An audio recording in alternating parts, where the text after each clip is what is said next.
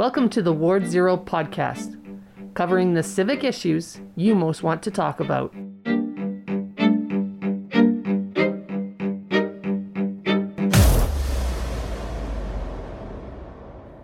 You are now entering Ward Zero.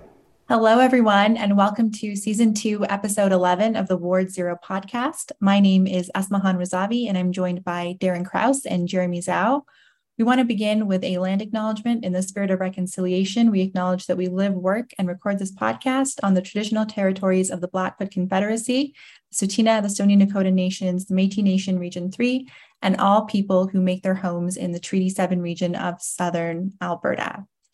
So, here's what we've got coming at you this episode. We're going to talk about three more communities that are being recommended for approval. The Sovereignty Act, which has been in the news quite a bit, Danielle Smith is proposing what essentially seems like an Alberta goes at it alone approach. And we've got some quick hits and hot takes for you as well. And we're going to start with a super hot take. You want to go for this, Darren? Uh, well, it wasn't my hot take, but I'd be happy to hot take this one. Sorry. Okay.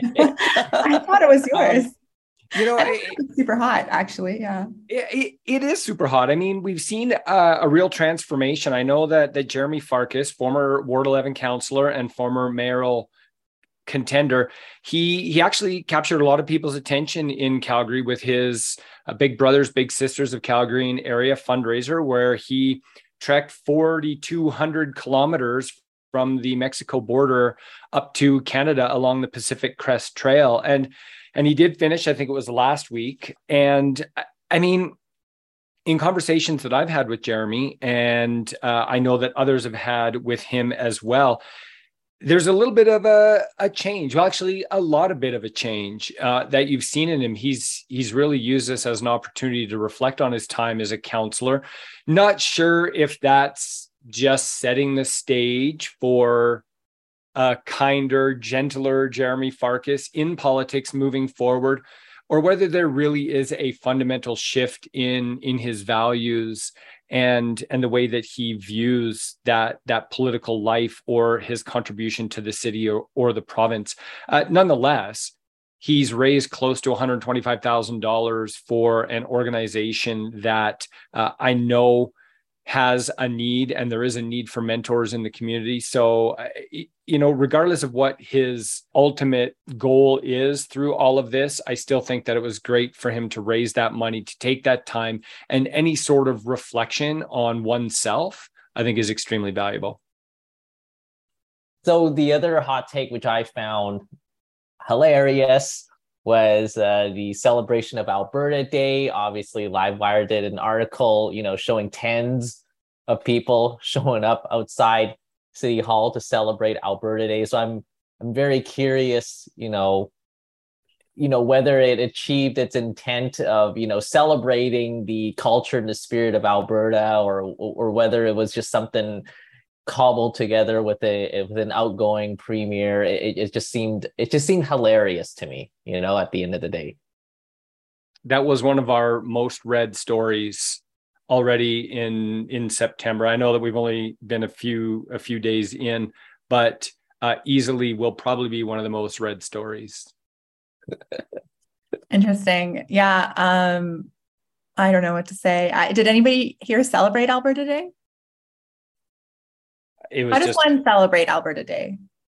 You know what, Esmahan, I celebrate Alberta Day every day because I too celebrate. I am actually a very proud Albertan, uh, born and raised here. Not that that really matters, but born and raised here, and for a lot of other reasons than you know just what many people, you know, the the redneck gun toting, you know, conservative mentality. For a lot of other reasons, I'm really proud of Alberta, and and so I I like to think that that through the work that I do in the community, the work that I do with Livewire and other things. I don't want to sound all fluffy about this, but you know, I I like to think I celebrate Alberta Day every day and I don't need a special day to to celebrate what I enjoy about my province. That was really, really profound and beautiful, Darren. Uh, oh, I, stop. I will say, I will say, I'm going to add to that and say, I think that it's cool to celebrate Alberta Day by making Alberta an even better place. And so there's a lot of cool work uh, I think that goes on, and maybe that should be highlighted next Alberta Day. What is the good stuff that Albertans are doing to make Alberta an even better place? See, that was way more profound than me. Don't know. That was just an off the cuff idea. Mine is very backward looking about how awesome Alberta was. Yours is very how awesome can we make Alberta? Well, That's we are what... cool in many ways.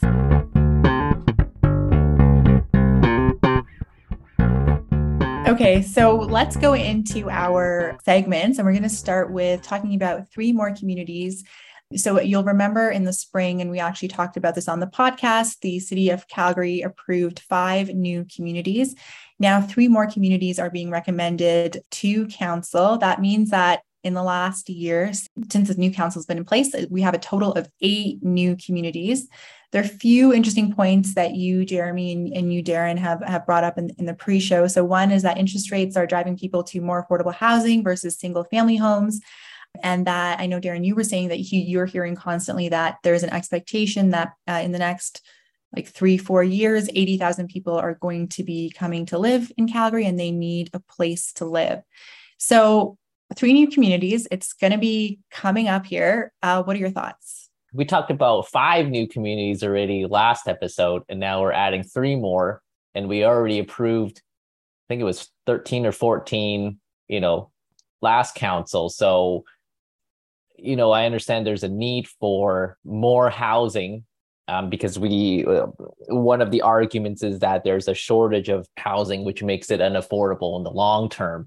But at what point do we we say there's enough communities? At what point do we say there are uh, enough new communities that we should be focused on that have been approved already, and we should focus on those ones because the more we grow, the more there's a there's a burden on the operating expense and operating costs in the long term. And you know kind of pre-show we were talking about how this may or may not be sustainable in the long term because there's no there's no long-term planning. There's no long-term anticipation of how we actually uh, will operate these communities how will schools be integrated how will you know healthcare facilities be integrated in the long term. Can we even do that? Because we've seen in the past we just hollow out the the inner city you know all this infrastructure that was built but nobody's living there. And now we keep building out and out and out. And by the time we build them it's already too late because those those families have kids that have grown up and moved out already. You know jeremy you raise a number of good points. Not only is there the city infrastructure that kind of gets left behind in in some sense as we continue to grow out but also every time we add these new communities we got to put pipe in the ground. We got to put roads out there and what I found interesting in the admin report was should these communities go ahead, there's no additional capital cost required. There is an operating co- cost that will uh, the city will have to take on. But what it does is if we grow any further than some of these recently approved communities or soon to be approved communities, it could actually trigger the need for up to $4.4 billion of additional infrastructure. And the city flagged that as one of the risks of doing this is that we don't have the money. And so some of these communities that are looking for more infrastructure, whether that's a, a transit station, a fire station, uh, uh, upgrades to the the water or the the pumping stations and whatnot, some of those might be a little bit further down the road, and that in and of itself may sort of stunt a little bit of the growth or a little bit of the build out in some of these areas until we can catch up with that infrastructure. I see that as a real problem, not to mention the fact that, yes, it's going to tack on operating costs to the city. That given that some of those communities from 2018 haven't been built out, and I'm sure that there was a promise that tax revenue would be flowing in from those, we could end up in the same situation where we're carrying operating costs for five to 10 years down the road before we see any sort of substantial build out in these new communities.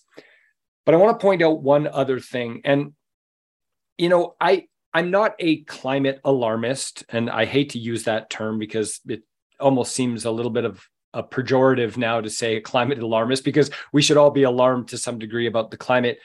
But given the the city of Calgary's commitment to their climate strategy, I was somewhat shocked that climate was only addressed in the very last paragraph of the admin report. And it did say, you know, by adding new communities, we're not going to meet our targets. We're going to have a tough time adapting and changing to, to address some of our greenhouse gas emissions and some of the targets that we've put in place. And I know that the mayor in the past has said, I wish we would write these reports differently. And I think this is one of those cases where the risk I mean, they didn't even outline it in the risk area, you know, the uh, immediate issues and risks area of the report. It was down in the bottom under their triple bottom line portion where they outlined the risk. And one of the risks was that it, it makes it tough for us to meet climate targets. So a little bit surprised by that, given all of the hoopla around the city of Calgary's climate strategy. Thanks for bringing that up, Darren. I think the mayor started council or, or her term on council with the climate emergency. That was like one of the signature things that she brought in um, after being elected, and a lot of councillors were supportive. And so there does seem to be like a bit of an incongruency between that emphasis that you know maybe uh, like the, the councillors and, and the mayor have put on climate and then the way that administration is approaching the issue and I don't know how many people are going to read through an admin report and be like, oh, okay, like this means we're not going to meet our targets. And I think there was some skepticism when the climate emergency came forward about what it would actually mean in terms of targets. And I feel like things like this increase that skepticism, you know, because if we're like taking action that we know is going to be resulting in us being unable to meet our targets, then like like what is the purpose of the targets here? Are they just a guideline that we it's like aspirational and we try to meet or are they is it actually a directive that like influences how we decide which policies or uh, initiatives we should move forward on? So i think yeah thanks for bringing up the climate aspect. A few other things i think you know i think when someone goes and buys a house you're not just thinking about the home you're buying, you're also thinking about everything around it. And many people who buy single homes, single family homes also have like young children. Um, they may have like parents who are living with them. And so they expect schools to be there. They expect, you know, a certain level of healthcare to be around them and I don't know that like building out and out is going to meet these people's expectations, right? Like it's like it's almost like you're putting like a skeleton of, of a house out there that people can buy and live in but like what are they also buying with it? Are, are their children going to be able to go to school in the neighborhood? Are they going to be able to like access amenities? I, I think that there needs to be a little bit more honesty there because i wonder if people knew that whether they would be so inclined to buy so far out from the city. Like i think that that's something that is important as well. And I mean, like we approved five. Now there's three on the table. How many more are coming? And how many more are we going to see approved over the next term? Because it feels like this happens a piece at a time. And then, like, we're not necessarily thinking about the overall big picture and what it means in terms of our city's growth and big things that we're trying to meet, like, um, you know, climate targets or anything like that. You know, I, I want to touch on a couple of things uh, that you mentioned there, Esmahan. First off, I had the pleasure of doing a couple of stories in Mahogany. It, strict, strictly by coincidence, did I did two stories, I believe, last week or the week before in in Mahogany. Definitely considered one of the newer suburban communities. I believe that there's there's edge growth right either still in Mahogany or right next to Mahogany.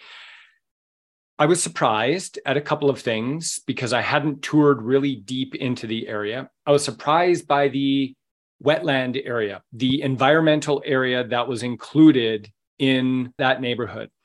I was very surprised, very, very surprised by the tree canopy in the neighborhood along all the boulevards. In 10 years, they're going to have boulevards that look exactly like the ones in inner city Calgary the density there, yeah, there was single family homes and they were built really close together.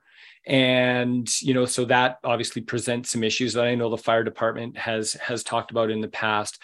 Uh, but there also was quite a bit of density in some of these communities. So yes, we're building on the edge Uh, I think the communities that we are building on the edge are getting a little bit better. To your point about the schools, one of the reasons I was out there was for the opening of the Mahogany School, something that a lot of parents and families have been waiting for for a number of years. You raised the point about parents or or adults wanting families maybe they have parents who need to live in in their homes with them and when i talked with counselor dan mclean that's one of the things that he had brought up was you can't always do that in in, in inner city communities. There there just isn't a lot of space. Is and if there is space like that it is certainly not affordable you can go out to some of these communities and probably get into a home for around the 400 450 mark.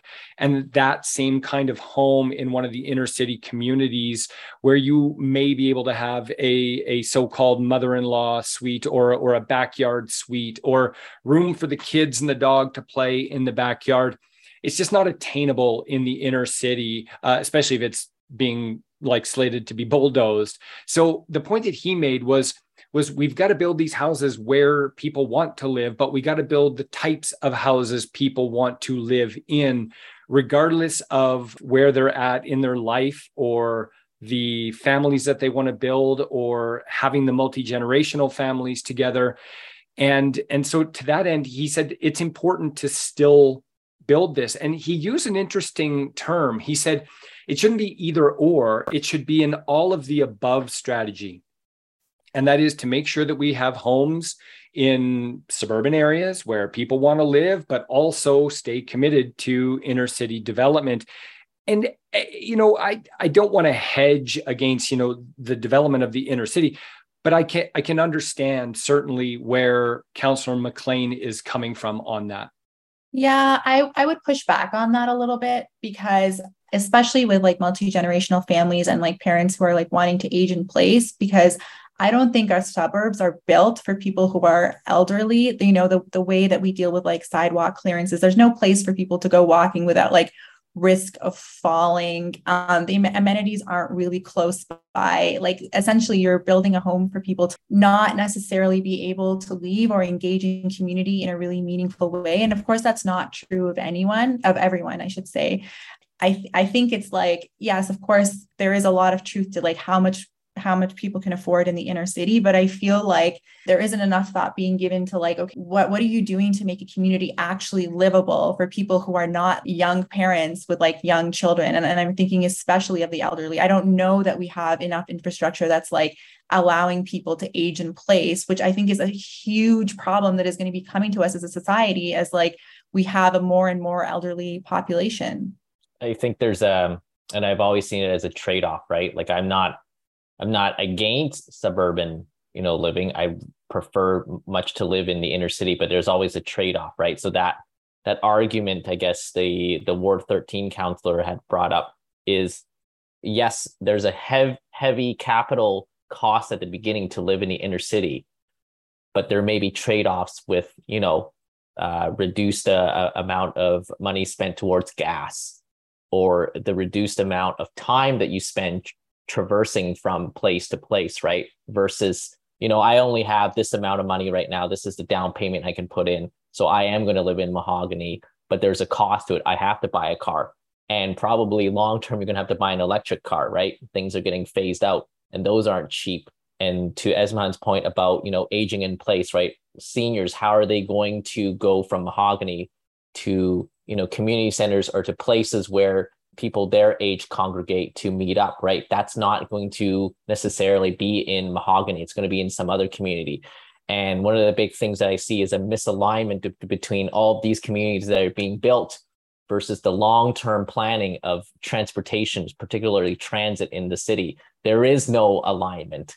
The LRT, for the longest time, my friends joked it's a 1.5 LRT line, right? That the West kind of inched out a little bit, but there's really just really two LRT lines in the entire city. And we're struggling still to kind of build out that green line. And it's not going to be built out any further anytime soon. So I see huge misalignments. But I think from a resident or a Calgarian perspective, you have to know what the trade offs are. And I wish I had better words to to describe kind of where this is going but i'm saying there's a responsibility on your end to understand that uh, you know i get your financial situation but there will be trade-offs and what are those costs in the long term those societal costs. And i know not everybody can afford it. This this this kind of sounds like a, a, a rant from kind of a privileged position but i'm saying there are there are serious impacts to how people will live um, you know their expenses long term because they're forced to purchase these homes because they're more affordable. And I, don't I don't think that's a good or bad thing. I'm just saying that's kind of what's happening right now. I, I think the point uh, points you've made are like super important, especially around like misalignment in transit. And I think like if people are if whichever counselor votes for these communities, I hope to see them be the biggest proponents of transit because, I'll, especially like thinking about like our aging population, like at a certain age, people can't drive. So how are they supposed to get anywhere? You know, like it's expensive to like live on Ubers and taxis, and it's not fair. You know, I met someone in the community in um, in a community a few weeks ago. He was an old man living on a fixed income, and he likes to volunteer at the Calgary. I think it was the zoo. He told me, and he was like, "I cut back how many times I go to the zoo to one time a week because of how expensive gas is."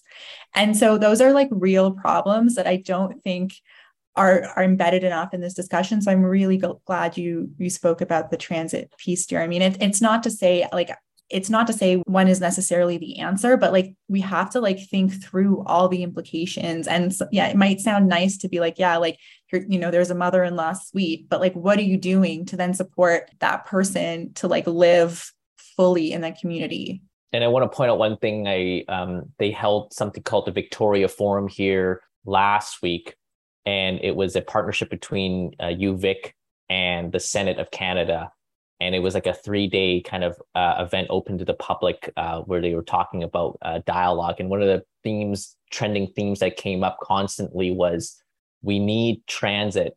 We need transit development and investment in order to bridge that affordability gap you know the income disparity gap that we're seeing. Transit is one of the best pathways to you know make things more affordable allow you know people from all different we'll call it uh, income classes to be able to participate in society in a, in a meaningful manner so it was just one of those themes that kept coming coming up and up again and i really wanted to highlight that as part of this discussion here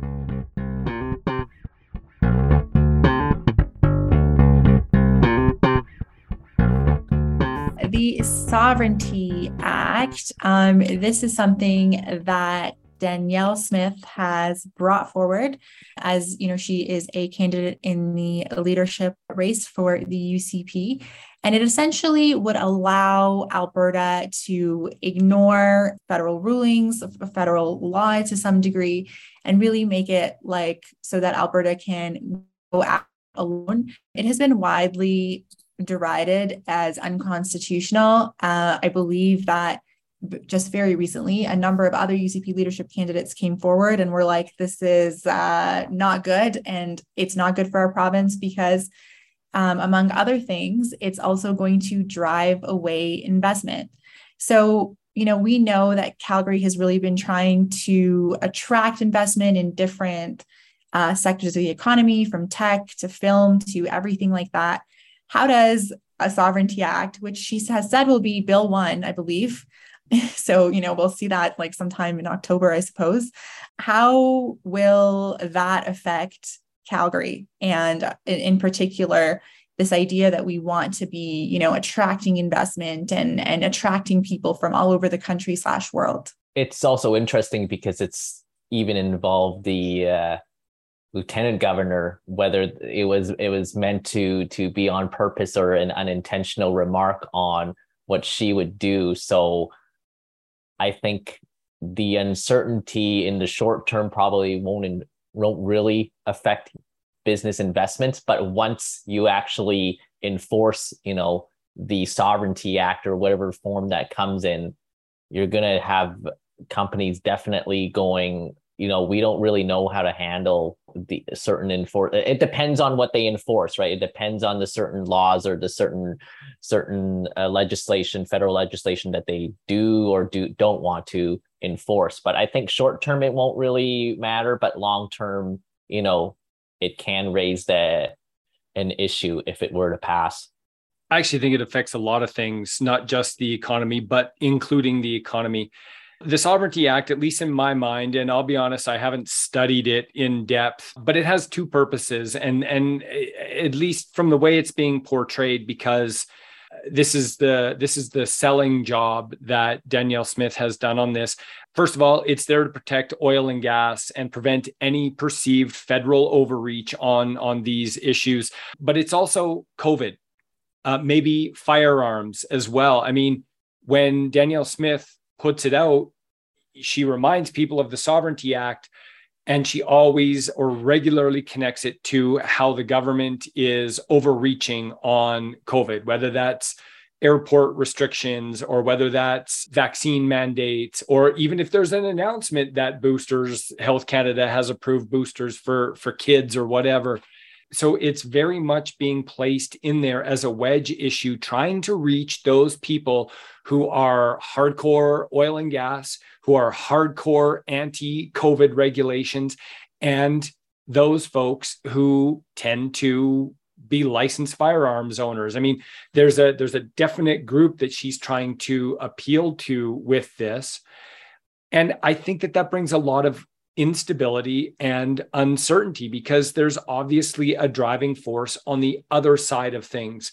And for a lot of businesses or corporations that are looking to Alberta for certainty, for stability, if you never know how the province is going to respond to federal rules, regulations, policy, uh, what, why would you want to come here? Like it's it's it's almost uh, a situation. It's the reason why a lot of uh, dictatorships or banana republics or or other places have a real difficult time stimulating their economy is because it's unstable. You never know how a government is going to respond one way or the other. And I believe, given where Alberta wants to go, uh, particularly Calgary, in terms of tech and innovation and that sort of thing, I think there's a real danger that it could have an impact on who comes here and the decisions that they make to come here.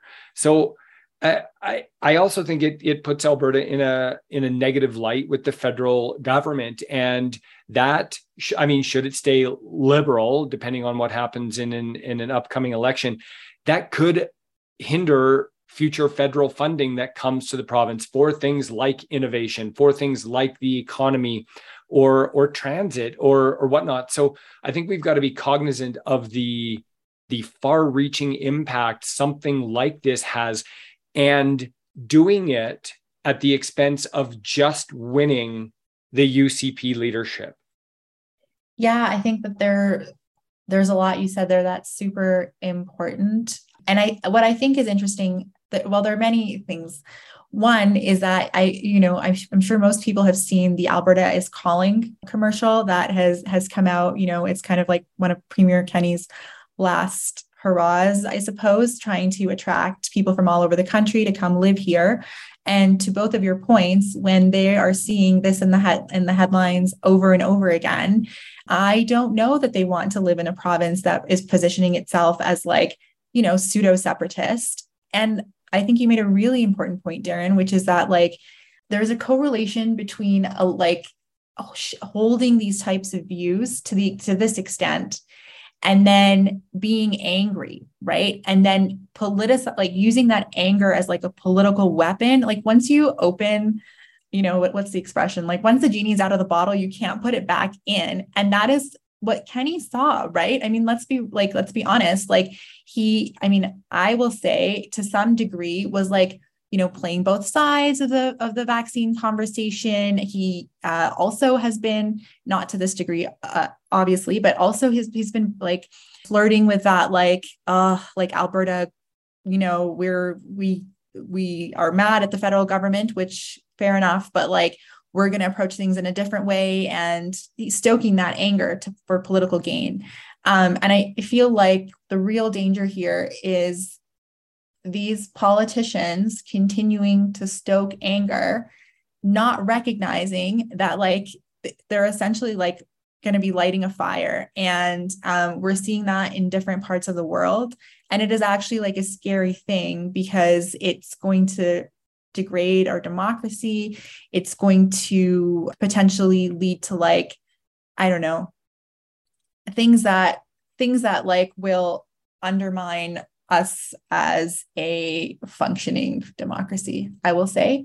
Um, and then from the business community perspective, like if you are a large corporation or something like that, and you see that you're going to be playing political football, you're going to be essentially like engaged in political football, whether you want to or not, because you know the premier is going to go out and say like, oh, the federal government did this, and we're going to challenge this that's really tough because then you don't know how to plan five ahead, 10 years ahead. And one of like the things that businesses, especially large corporations, need to do is have that kind of like certainty about what are their long-term plans. Otherwise, it's it's harmful to their bottom line.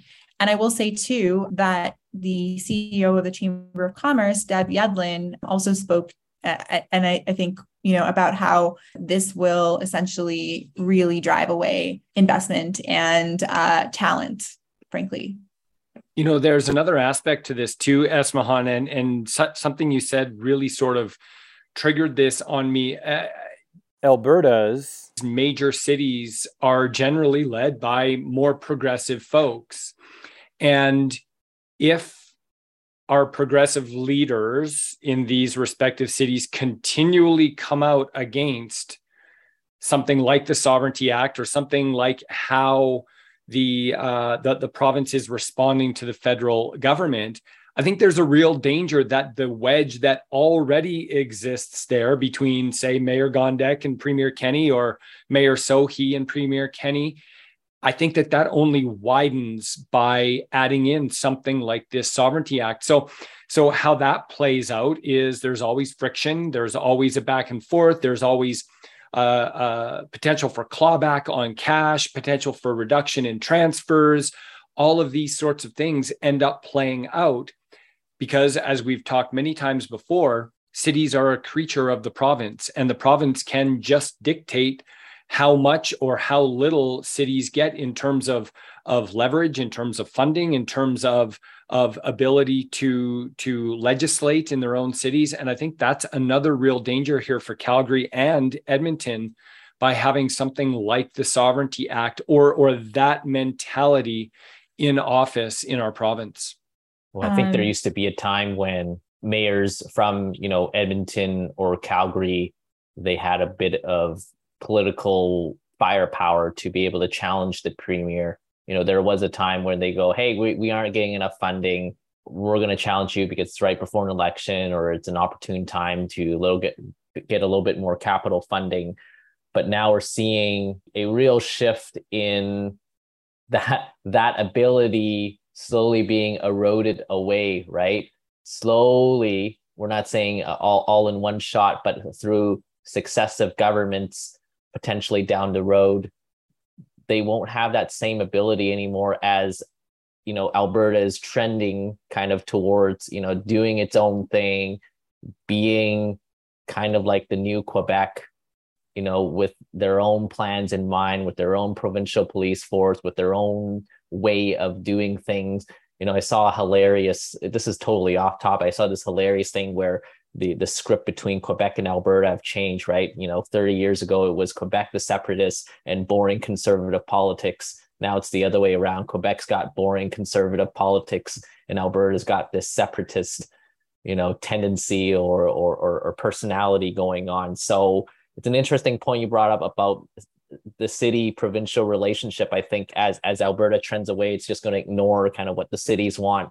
It's got to hire. It's got to not a mandate, but a a different you know track that it want to go it wants to go down, and that also throws a wrench into how cities will be able to plan long term. What's the funding? Where how are they going to plan a new purple line or orange line of, of the LRT? Right, as an example. I, I just want to make one more point, and it's just around I think this idea of identity as well, which is something that I that I have been thinking about. I, I read a report, I think it was from the Canada West Foundation, that said like a lot of Calgarians prefer identifying as Calgarian over Albertan. Uh, and that's because they believe that Calgarian has a more positive connotation than Albertan, which I thought was like very interesting. And I wonder if like things like this continue to um, to feed that you know that kind of thought around like who somebody is when they when they live in calgary that identity piece. And i will say too as someone who like immigrated to this country and like swore you know we were just talking about how i swore an oath at 18 because that's when i became a, a citizen. We have a high immigrant population in this country in especially here in um, even here in in calgary in alberta and I think a lot of people who, like me, came to this country for a better opportunity have a loyalty to this idea of Canada because that's where we have, like, you know, had this like better life type of thing.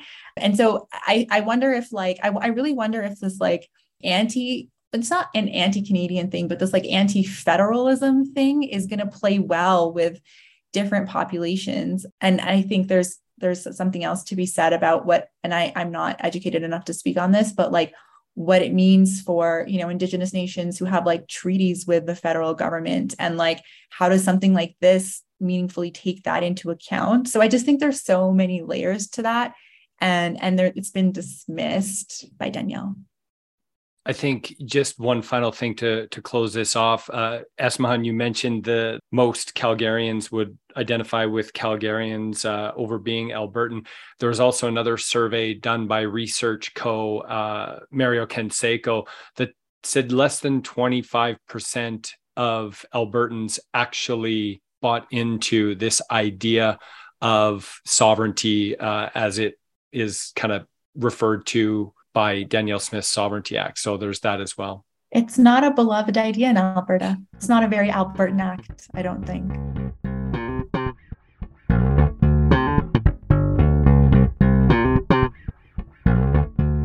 Um, well, we are go into some quick hits. Darren?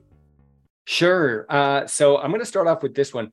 Calgary City Council is back after a summer break. So that means there's going to be a lot more civic issues to talk about. We hit on uh, one of them today with the story about the three new communities that came up at the Infrastructure and Planning Committee meeting. Full City Council meeting starts September 13th. I do want to touch on one other thing that came out of that, and they're actually discussing it right now. Not to put an absolute specific timestamp on when we recorded this podcast, but they are talking about the addition of uh, uh, missing middle change to the land use bylaw. Uh, I know, Jeromy, you had referenced something that's going on in Victoria around the missing middle. What happens right now is if a missing middle sort of project comes up in land use, uh, it usually goes to direct control. And that's caused a lot of consternation in the development community because communities think that we're just giving a blank slate to, to developers for their, their projects that do not meet typical land use bylaws. So whether or, or land use designations, whether it's a an RC1, RC2, you know, RCG, those sorts of things. So uh, they are actually adding something in regarding the missing middle uh, to address that that sort of gap in in city planning. I think it's worth mentioning the global story about CPS training and how they have apparently been using a company out of uh, I think the US or or actually all parts North America frankly according to the story that that maybe doesn't have the best reputation or or any reputation at all. And Global has an expert in their story who says that the that the certifications or the degrees or whatever that this organization puts out aren't worth the paper that they're written on. So uh, I'm sure there's going to be more to this story. I know that we're chasing it down. We're trying to get some response from the CPC and from Calgary City councilors as well on that. So I'm sure there will be more on that in the coming days. I also want to note as we close up quick hits that the mayor was in California with Calgary Film Commissioner Luke Azevedo. They were promoting the city's film industry. And that may sound like a broken record player kind of thing, that they're always doing promotion for the city's film industry. But uh, Luke Azevedo said something really interesting. He said, You have always got to be in front of these studio executives so that it keeps the pipeline full. They've got to see all of the benefits. And he said the conversation has changed, whether it's about Calgary as a city or about the film credits or about major productions that have been here and some of the locations in and around the city. So, always something to sell when they're down in California talking about the film industry. And they were down there this week to do that.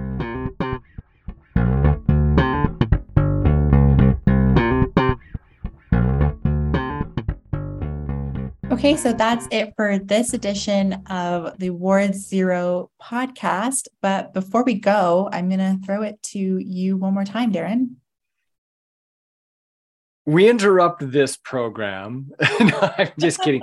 Uh, you know what? We haven't been doing this much. We don't do a lot of uh, the marketing promo for Livewire Calgary on, on the podcast. But I just wanted to remind listeners that Livewire Calgary and through that, the Ward Zero podcast is primarily funded by community members. We are on a mission to draw 500 members at $10 per month. So nowadays, that's less than your Netflix, less than your Apple TV, less than your Amazon Prime subscription, all that. Uh, and and we do that so we can preserve strong local journalism here in Calgary and foster discussions like the ones we have here on this podcast. You can join us at patreon.com slash livewire Calgary. But if you're not ready to make that steady commitment, you can also make a one-time donation at livewirecalgary.com under the membership tab. There has never been a more important time to support quality local journalism. And right now, actually, members are helping us decide where we should be directing our resources next. So join in on that.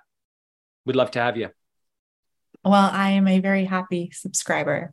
So, if you want to talk municipal politics, there are a lot of ways you can do so. Twitter spaces maybe we'll be restarting in September. Uh, stay tuned for that with Darren but you can hear from him on Twitter at livewire underscore DK. You can also hear from Jeromy at JZ from Calgary and me at Esmahan YYC. Um, send us a tweet. Tell us what your thoughts are about city council, about anything that we said in the podcast. We would be very happy to hear from you. Thanks and have a great rest of your day.